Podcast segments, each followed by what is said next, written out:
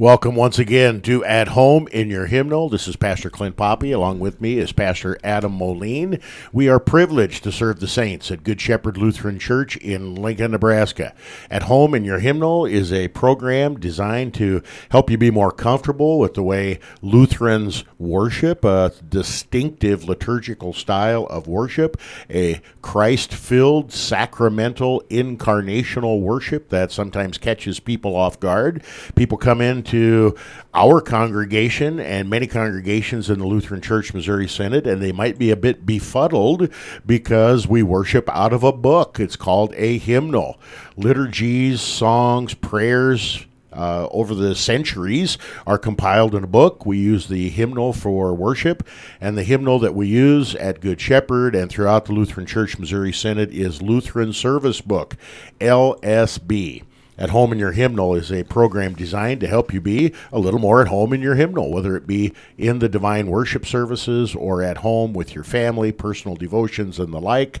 Through the uh, pandemic times, more and more people have utilized a hymnal in the home, and that's a really good thing, something really good that has come out of it. For the last several episodes, we have been working hard to work our way through some Lutheran hymns, uh, Lutheran hymns that we think every Lutheran should consider knowing, learning, and memorizing. We're looking at Reformation hymns right now, and today we're going to park the car at L S B six sixty-eight. L S B six sixty-eight, Rise to Arms, With Prayer Employ You. It's a, a catchy title. It gets you uh, going right off the bat. And uh, you may have noticed in our intro to our program today, the organ prelude for this hymn. This tune might sound a little bit familiar. Pastor, let's talk a little bit about this tune before we uh, dig into the words of uh, the different stanzas in this great hymn. What can you tell us about the tune? Well, the tune uh, for this particular hymn doesn't actually belong to this hymn. It belongs to another hymn that was written much earlier um, that is actually designated for the last Sunday of the church year. It's written by a guy named Philip Nicolai, uh, who is born in fifteen fifty-six and died in sixteen oh eight, and so he'd be just right after the time of Martin Luther. Um, he... Uh, had a lot of interesting events that took place in his life. He was in the, uh, he's fled away from the Spanish army. He uh, sparred with Roman Catholic and Calvinist appoint, uh, opponents and ministered to plague-stricken congregations. Uh, the tune, uh, Wachet auf, is what the name is of the tune in German. Uh, it's a, a tune that goes with the hymn Wake, Awake, for Night is Flying. Another, um, another great uh hymn in Lutheranism that uh, when we get to our Advent and end of the church year hymns, we'll certainly yeah. cover that hymn. It's, it's the hymn that's designated, uh, you know, throughout Lutheran history for the last Sunday of the church year. Bach does a great cantata. In fact, probably his very best cantata is on this hymn, Wachet auf, uh, Wake Awake for Night is Flying, for the last Sunday of the church year. And so that's the tune uh, that is uh, borrowed uh, for this particular hymn. And uh, in uh, my Lutheran Worship Hymnal Companion, the uh, quote, uh, very little is written about the tune, but um, it says it bears some re- resemblance to the Silberweise by Hans Sachs, fourteen ninety-four to fifteen seventy-six, and it says the cobbler poet of Nur- Nuremberg, Winterfelt, and I don't know who that is. Winterfelt says it is the greatest and most solemn melody of evangelical Christendom. And uh, that's pretty high praise right there. And and it's probably not underselling things. I mean, this is Uh, I've seen it used in weddings. I've seen it used in funerals. I've seen it used for um, church. Um, Hopefully the wedding and, and the funeral weren't the same service. Well, no, that's a different movie. Um, I mean, and so, you know, maybe we'll see if we can find a copy of it here to listen. There, even the way that Bach took that tune and uh, layered it with other tunes to uh, bring about that beautiful cantata that he wrote is just amazing. It's a work of genius and masterpiece that uh, uh, the church really hasn't surpassed since, and I, I suppose that's a reasonable reason to steal the tune and write your own hymn to it, but uh, uh, you know, in, in some cases too, you have a hymn that is so well known and so important that uh, uh, it's a little dangerous to steal it as well. That's why we don't sing different hymn tunes to a mighty fortress, you know, like um, uh, Silent Night, or I, I can't even do it right, but yeah, it, it just it doesn't work. Yeah, they don't they don't fit, and it's amazing too that this particular tune, uh, you can play it slow and dramatic, uh, almost like a dirge, and you can play it uh, festive and upbeat, and uh, you know, with uh, timpani and trumpets, and it's a majestic. This this tune can be used and utilized in so many different ways, and I think that speaks to the reason why we're still talking about it uh, many centuries after it was written. The uh, author of the particular hymn that is before us, L S B six six eight, Rise to Arms with Prayer Implore You, is a gentleman by the name of Wilhelm Erasmus Ahrens, sixteen seventy-seven to seventeen twenty-one. Pastor, um, we don't know a whole lot about this gentleman. Do uh, do you have any comments about uh, about the particular author of this hymn? Uh, you know, we don't know a whole lot. Uh, you can see his life wasn't terribly long, you know, uh, just forty-four years. Uh, he lives uh, at a time uh, that Bach is also writing his music, and so it would kind of give you a time frame of his life, uh, sixteen seventy-seven to seventeen twenty-one. Uh, he's just a pastor at a little town called Langenstein, which is near Halberstadt. Uh, he did go to the University of Halle. He met people there um, that uh, we've done some hymns for here previously. Previously, and uh, you know, mostly what he's known for is uh, you know, this hymn here, and uh, one or two other ones, uh, a couple of which are still only in the German, but uh, uh, they they are there as well. He was a pastor. He was a son of a pastor. He was a faithful pastor, and uh, one little tidbit that I found was that he was a student of August Hermann Franke in Halle, and uh, he was uh, a part of a kind of a wider school of pietistic poets. And uh, I think that uh, one of the things that we need to encourage our people, pastors and lay people alike, is to be more familiar with music, be more familiar with poetry, and there are many, many wonderful Christian hymns yet to be written. And it is a seeming lost art in our church. The um, L S B six six eight, Rise to Arms with Prayer Implore You, it is in Lutheran Worship, the hymnal that uh, was right before L S B, as uh, L W three oh three, and the hymn is exactly the same. In T L H, the uh, earlier hymnal, nineteen forty-one, the Lutheran hymnal, it is hymn four forty-four, and it has a fourth verse. And so hopefully we'll have time to examine that fourth verse from T L H that didn't make its way into L W or L S B. Pastor, uh, let's take a look at stanza one of Rise to Arms with Prayer Implore You, so that we can listen to that full verse before we go into our first break. Rise to arms with prayer implore you, O Christians, lest the foe destroy you, for Satan has designed your fall. Wield God's word, the weapon glorious, against all foes be thus victorious, for God protects you from them all. Fear not the hordes of hell. Here is Emmanuel. Hail the Savior. The strong foes yield to Christ our shield, and we the victors hold the field. Okay, we've got some marvelous, marvelous imagery here. Uh, rise to arms. Might uh, we might think that this is a call to riot, a call to anarchy. Uh, you know, we should take matters into our own hands. But that line, and it just intrigues me, with prayer implore you. I don't know that I have ever thought of prayer employing me, or, you know, when we hear employment, we think of work, and prayer as a work, and here a weapon of the Christian. Your thoughts on that line? Well, I, I think it's a, a fine way to say it um, in, in this regard. Prayer is nothing more than the voice of faith. And so when we hear God's word and it creates and sustains faith within us through the work of the Holy Spirit, that faith does speak to God, and that's what prayer is. And I know that lots of times in our world, because of our sinful nature, we have to uh, uh, really force ourselves to pray, and we have to uh, work hard at it. It's not something that comes simple, and yet um, no one can say Jesus is Lord or even speak to God without that faith in their heart, and that's that's the truth. And so in that regard, um, it is a weapon, so long as we understand it is the voice of faith that comes through hearing the word. And I think maybe a little bit here farther on, that idea is going to be brought forward as well. Yeah, it is. Uh, it's very common in evangelical circles to talk about being a prayer warrior for someone, and it's, and that's more of a pietistic view of things. It's it's a pietistic view, and it almost becomes meaningless because that phrase is thrown about there.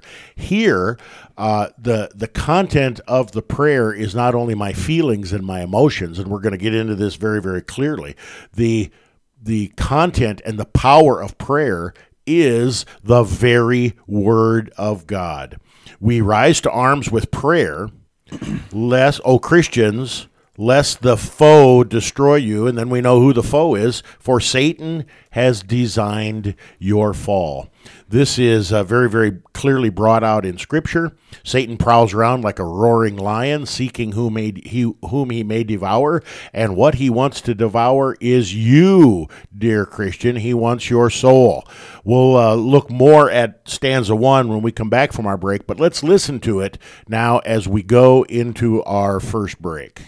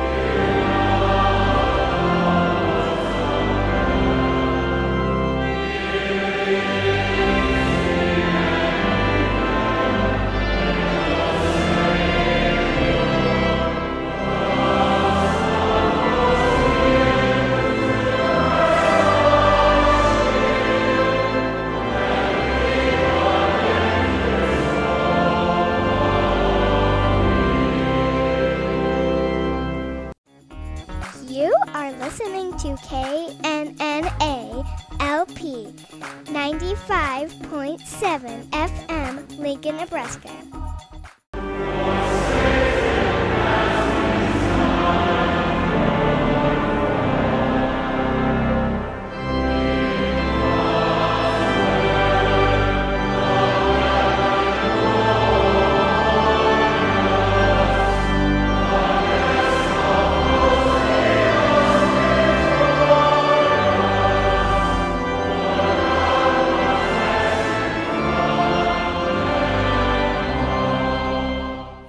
Welcome back. This is At Home in Your Hymnal, episode forty-nine. We're looking at Lutheran hymns. We're looking at Lutheran hymns every Lutheran should know. We're looking at specifically hymns of the Reformation.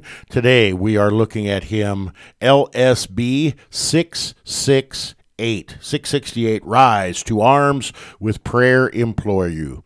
We have a uh, very, very familiar tune. It is a uh, tune that many uh, Lutherans know from a different hymn, uh, hymn Wake Awake, for Night is Flying. We talked a little bit about the author. We talked a little bit about the tune. And we just started to dig into stanza one. We heard that in its entirety as we went to our first break. We heard uh, part of it as we came back from that break. And that, uh, that first verse, first stanza, Rise to arms with prayer implore you, O Christians, lest the foe destroy you, for Satan has designed your fall. Satan has his bullseye on every Christian. He wants Christians to forsake the faith and to spend eternity in hell with him.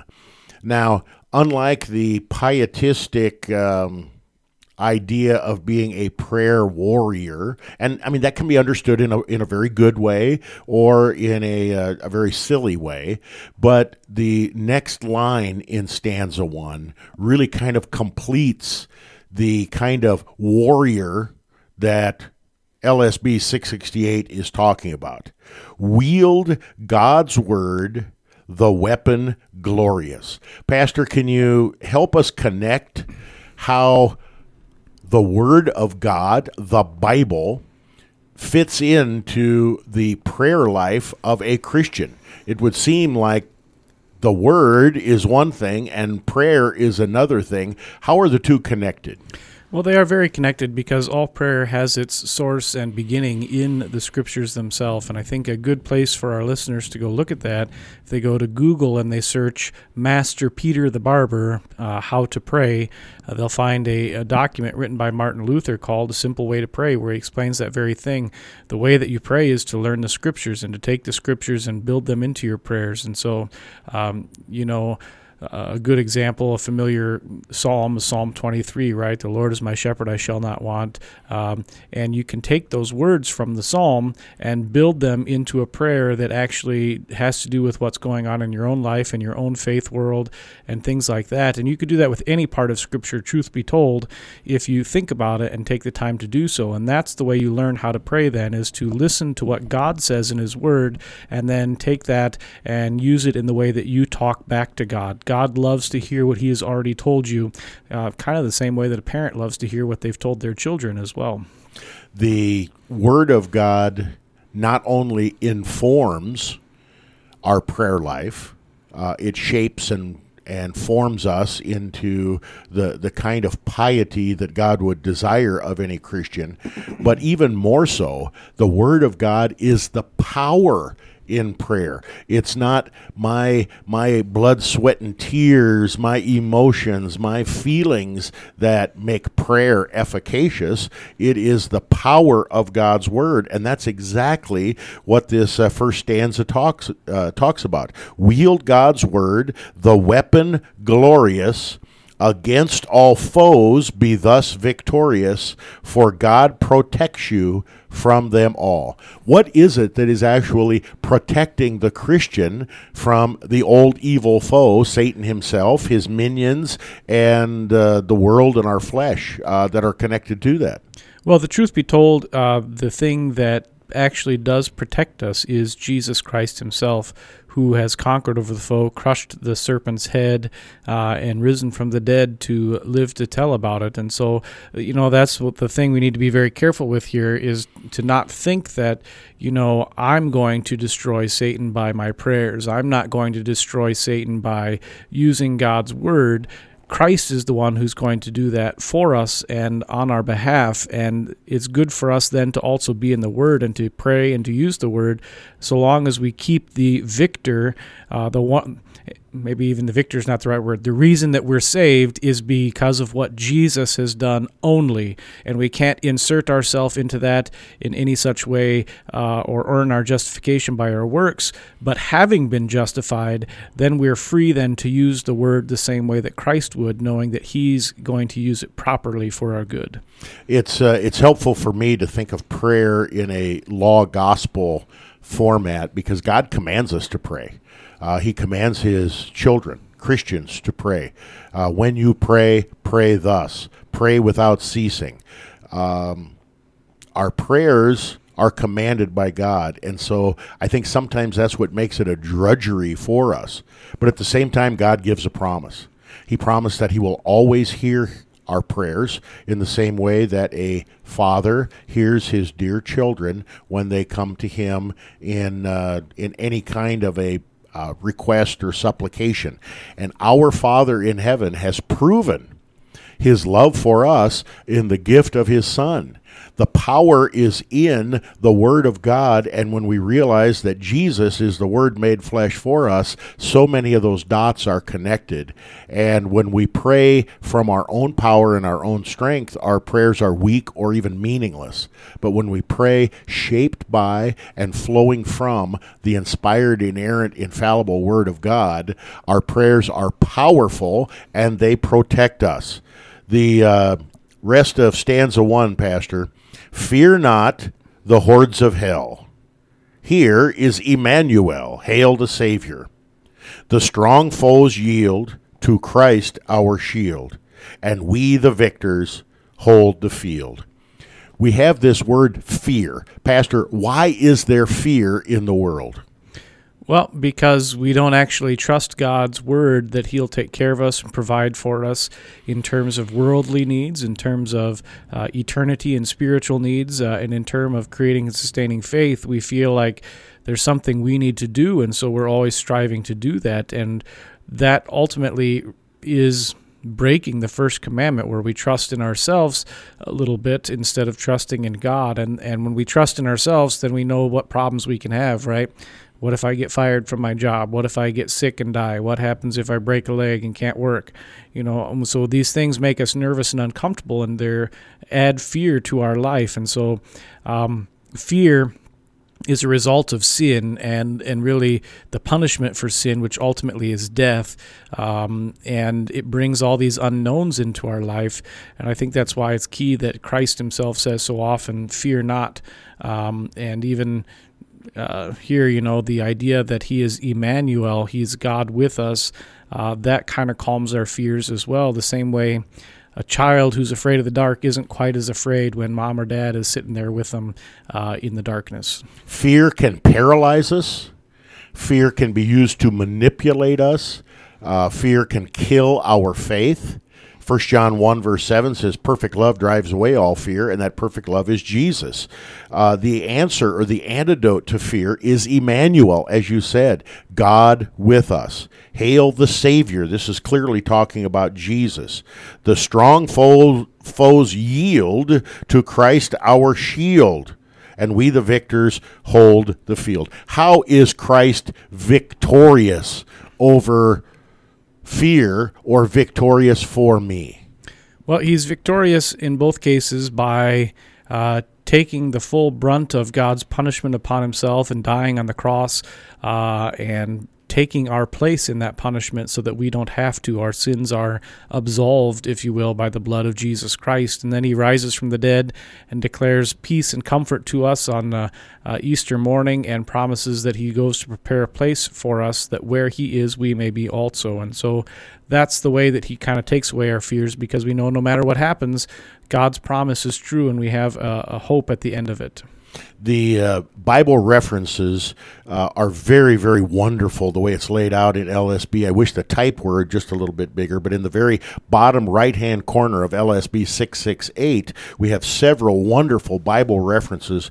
Pastor, the uh, first one listed is Ephesians six, ten to eighteen, and I think that ties in very, very well with stanza one. Do you have, do you have that handy? Finally, be strong in the Lord and in the strength of his might. Put on the whole armor of God, that you may be able to stand against the schemes of the devil. For we do not wrestle against flesh and blood, but against the rulers, against authorities, against the cosmic powers of this present darkness, against the spiritual forces of evil in the heavenly places. Therefore take up the whole armor of God, that you may be able to withstand in the evil day, and having done all, to stand firm. Stand therefore, having fastened on the belt of truth, and having put on the breastplate of righteousness, and as shoes for your feet, having put on the readiness given by the gospel of peace. In all circumstances take up the shield of faith, with which you can extinguish all the flaming darts of the evil one. And take the helmet of salvation and the sword of the Spirit, which is the word of God, praying at all times in the Spirit with all prayer and supplication. To that end, keep alert with all perseverance, making supplication for all the saints. Put on the full armor of God. And uh, notice the one thing that uh, is not listed there is prayer. Uh, prayer is a byproduct of all of the things that are listed in that great section in uh, uh Ephesians six that uh, Pastor Moline just read. Uh, as we go into our second break, I want to uh, I want to play stanza two of L S B six sixty-eight, Rise to Arms with Prayer Implore You. And then when we come back from our break, we'll uh, tear apart those words and uh, see what they are teaching us with regard to the holy and precious word. Stanza two, L S B six sixty-eight.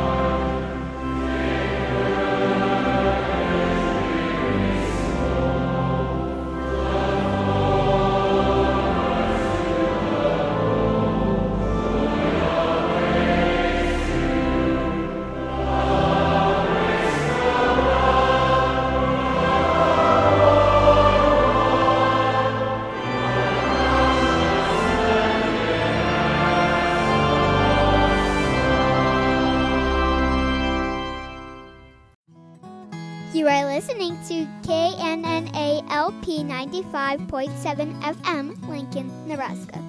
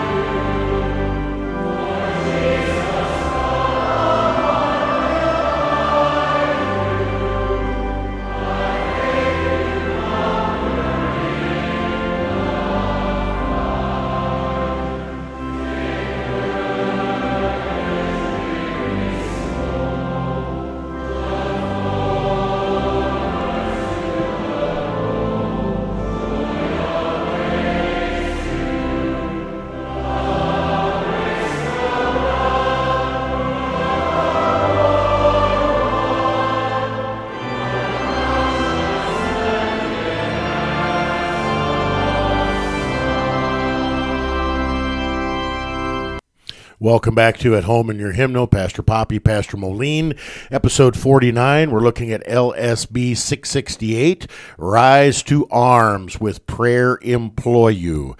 In, uh, when we uh, went back from our uh, last break, we uh, heard stanza two, and uh, we heard that again coming back in from our Uh, break, and uh, stanza two is a, a powerful stanza as well. Um, Pastor, do you want to read those words before we tear them apart? Sure. Cast afar the world's vain pleasure, and boldly strive for heavenly treasure. Be steadfast in the Savior's might. Trust the Lord who stands beside you, for Jesus from all harm will hide you. By faith you conquer in the fight. Take courage, weary soul. Look forward to the goal. Joy awaits you. The race well run, your long war won, your crown shines splendid as the sun. Okay, we've got some uh, marvelous uh, word pictures that are brought about here. Cast afar this world's vain pleasure. Now, we've been talking so far about weapons to defend us against the devil, the world, and our flesh. We've been talking about the fear that often seizes or grips a Christian when we think um, about how we alone are going to fight these battles that are before us. And when we don't believe the Word of God, uh, the only reaction is fear and trembling.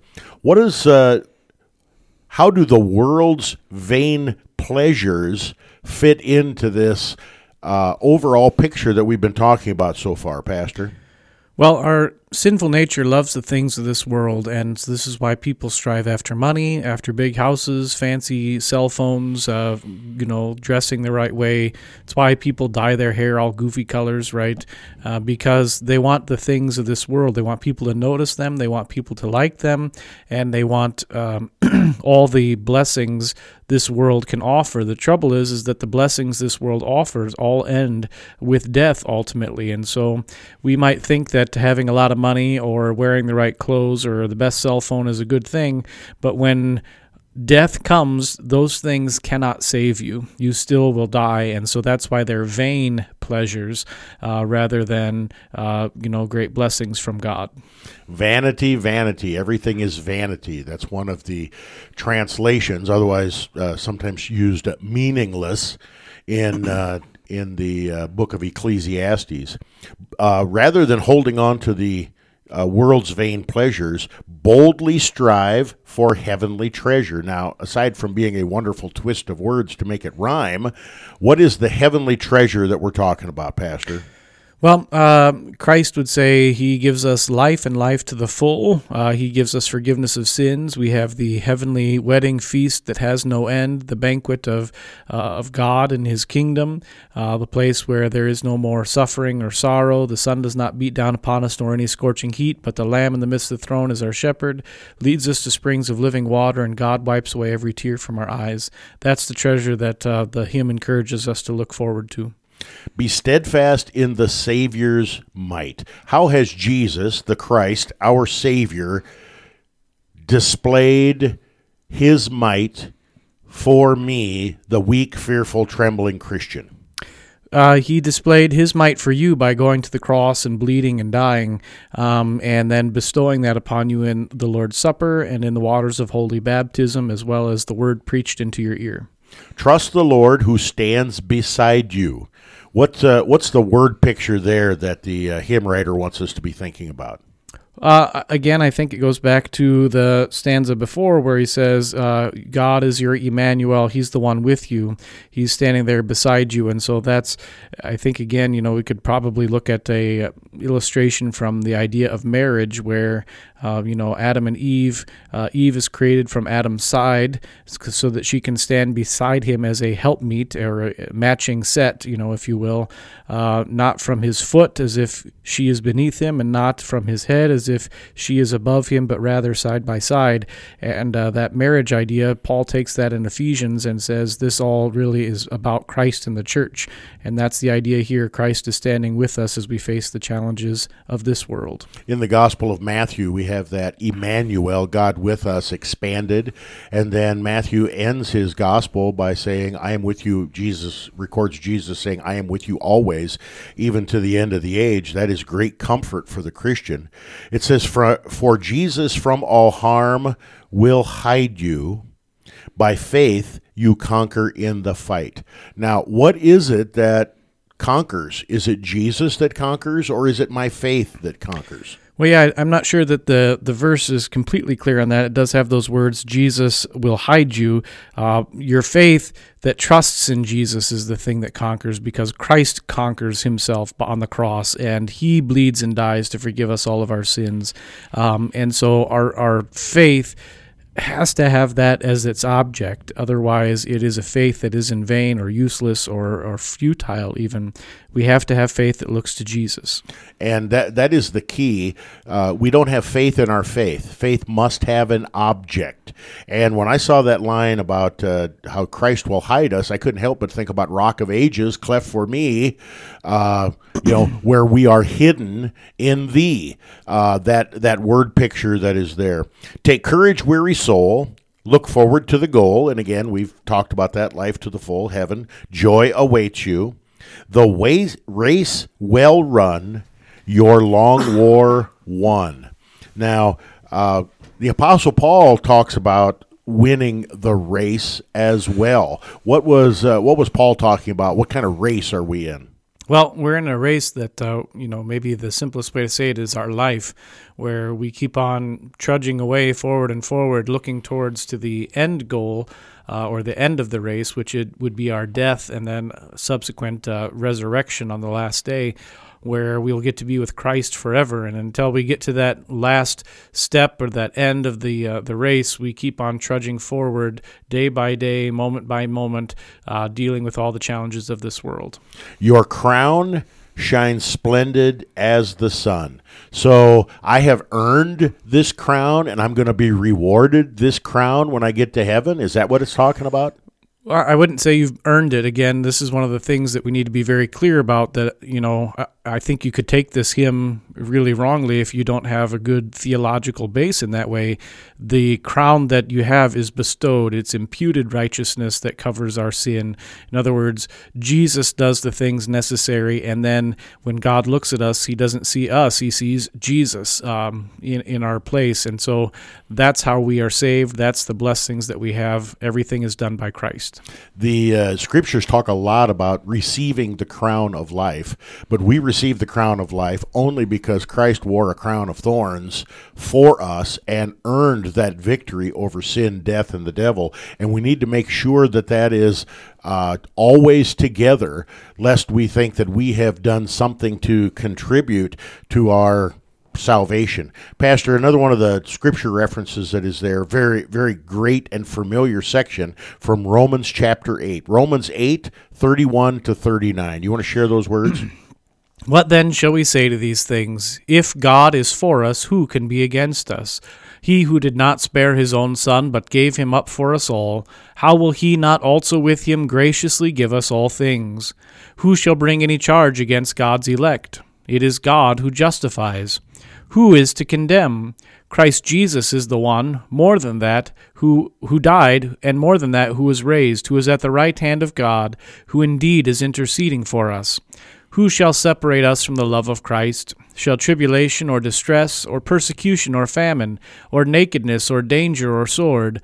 As it is written, for your sake we are being killed all the day long. We are regarded as sheep to be slaughtered. No, in all of these things we are more than conquerors through him who loved us.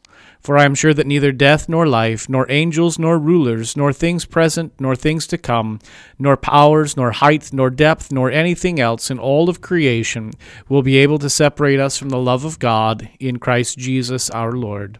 Nothing can separate us from the love of God. We are more than conquerors in Christ Jesus our Lord. He is the one who bestows on us the crown of life. He is the one who has defeated sin, death, and the devil. Uh, what a what a marvelous section of Scripture to comfort us in the midst of our worries, our fears, our doubts.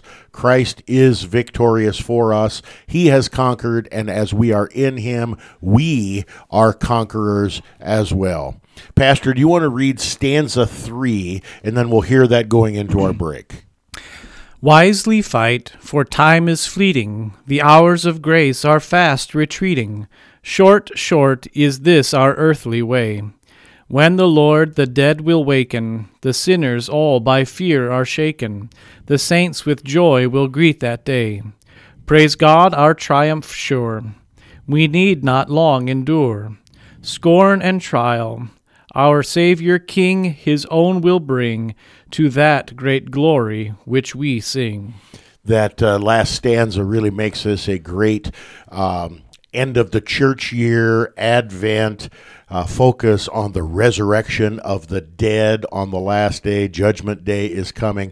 There are so many wonderful, wonderful word pictures here. And when we come back from our next break, we will take a look at them all, and we'll also run this hymn through the Wolfmuller Hymn Cruncher. Don't change that dial. We'll be right back.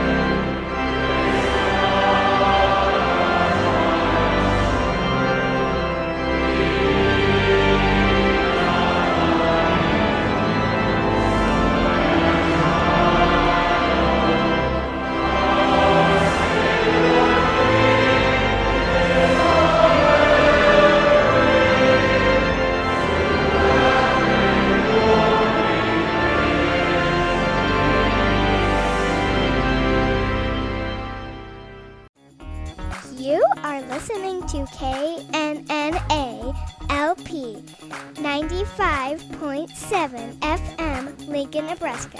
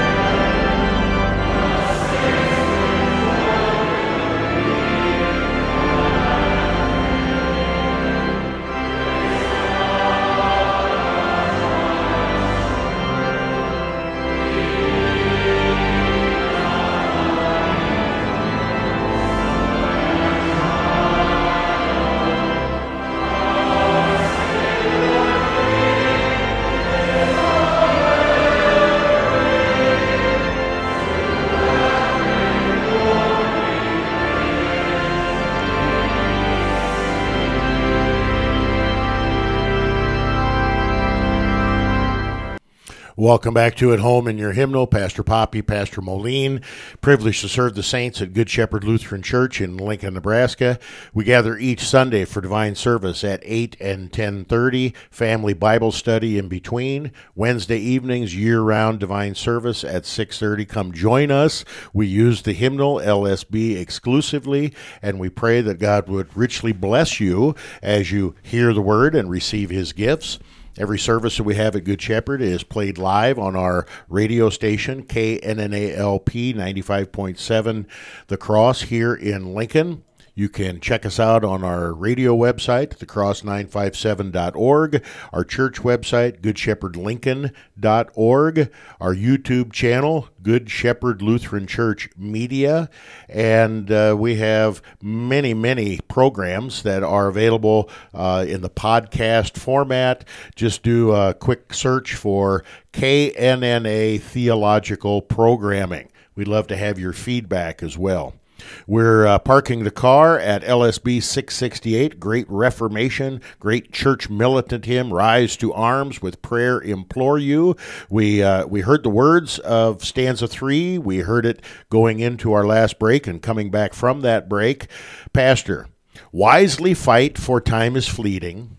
The hours of grace are fast retreating. Short, short is this our earthly way. What is this hours of grace imagery that is here? Well, it's it's really trying to say, don't put off your conversion to Christianity, as so many people do, thinking, well, I'll live my life now and I'll have some fun, and then later when I get older I can spend the time repenting and uh, um, you know, getting forgiveness so that I can and be saved. Um, we don't know when our end is. We don't know when the last day of this world is, and so we can't just um, take for granted uh, the time that God has given us here on earth. We need to be faithful the entire way through. Um, soon, very soon, Christ is coming back, and we need to know that. And it could be, you know, before this is even broadcast on the radio. We don't know. So we need to be ready at all times. Um, the uh, uh, watchman, I mean, this... Uh, Wake, awake, for night is flying brings home this idea very, very clear, the same tune, right? The watchmen uh, on the heights are crying because they see Christ coming soon, and they've been watching and waiting, and now that he's here, they're ready for him. So make good use of the time. No one knows the day or the hour. Pastor, do you have that Philippians one reference handy? Uh, Philippians one, twenty-seven and twenty-eight. Only let your manner of life be worthy of the gospel of Christ, so that whether I come and see you or am absent, I may hear of you that you are standing firm in one spirit, with one mind striving side by side for the faith of the gospel, and not frightened in anything by your opponents. This is a clear sign to them of their destruction, but of your salvation, and that from God. Great comfort and encouragement by the Holy Spirit through Paul in uh, the book of Philippians. Earlier in chapter one, he says, uh, to live is Christ, to die is gain. And so we have nothing to fear in that respect. The next uh, part of stanza three, when the Lord the dead will waken, and sinners all by fear are shaken.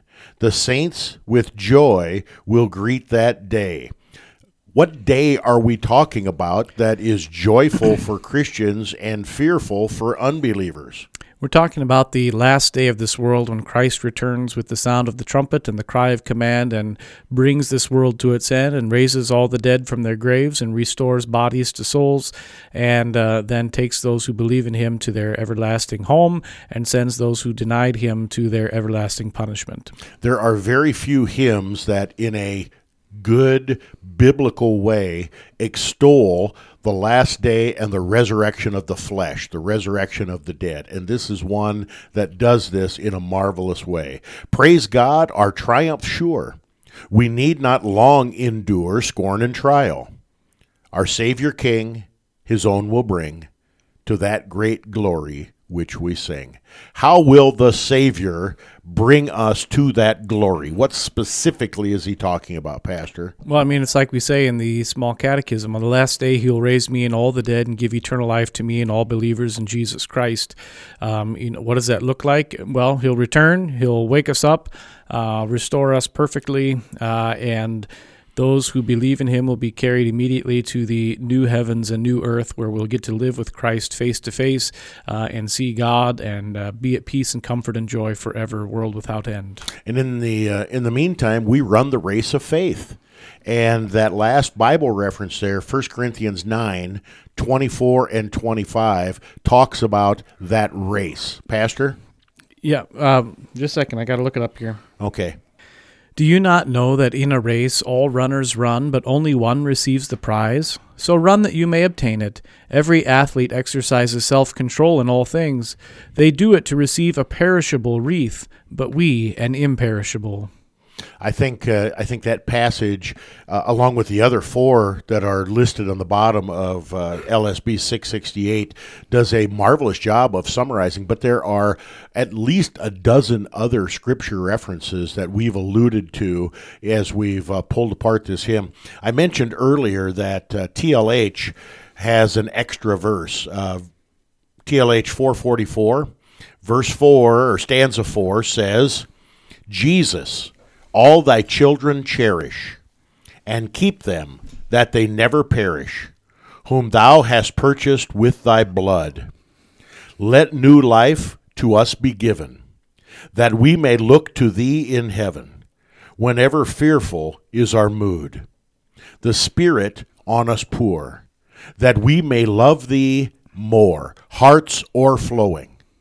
And then will we be true to thee, in death and life, eternally. You know, uh, I always think it's some big conspiracy theory when we have a, a verse that's uh, a stanza that's not included. Uh, there's first of all, there's nothing wrong with that stanza. Second of all, it's dripping with the blood of Jesus, and uh, I wish I wish it was there.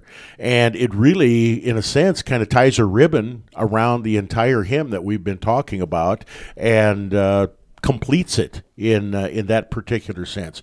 Pastor, it's been our tradition as we uh, look at a hymn, we uh, run this hymn through the Wolfmuller Hymn Cruncher. Let's take a look. Um, is Jesus mentioned, if yes, in name or in concept?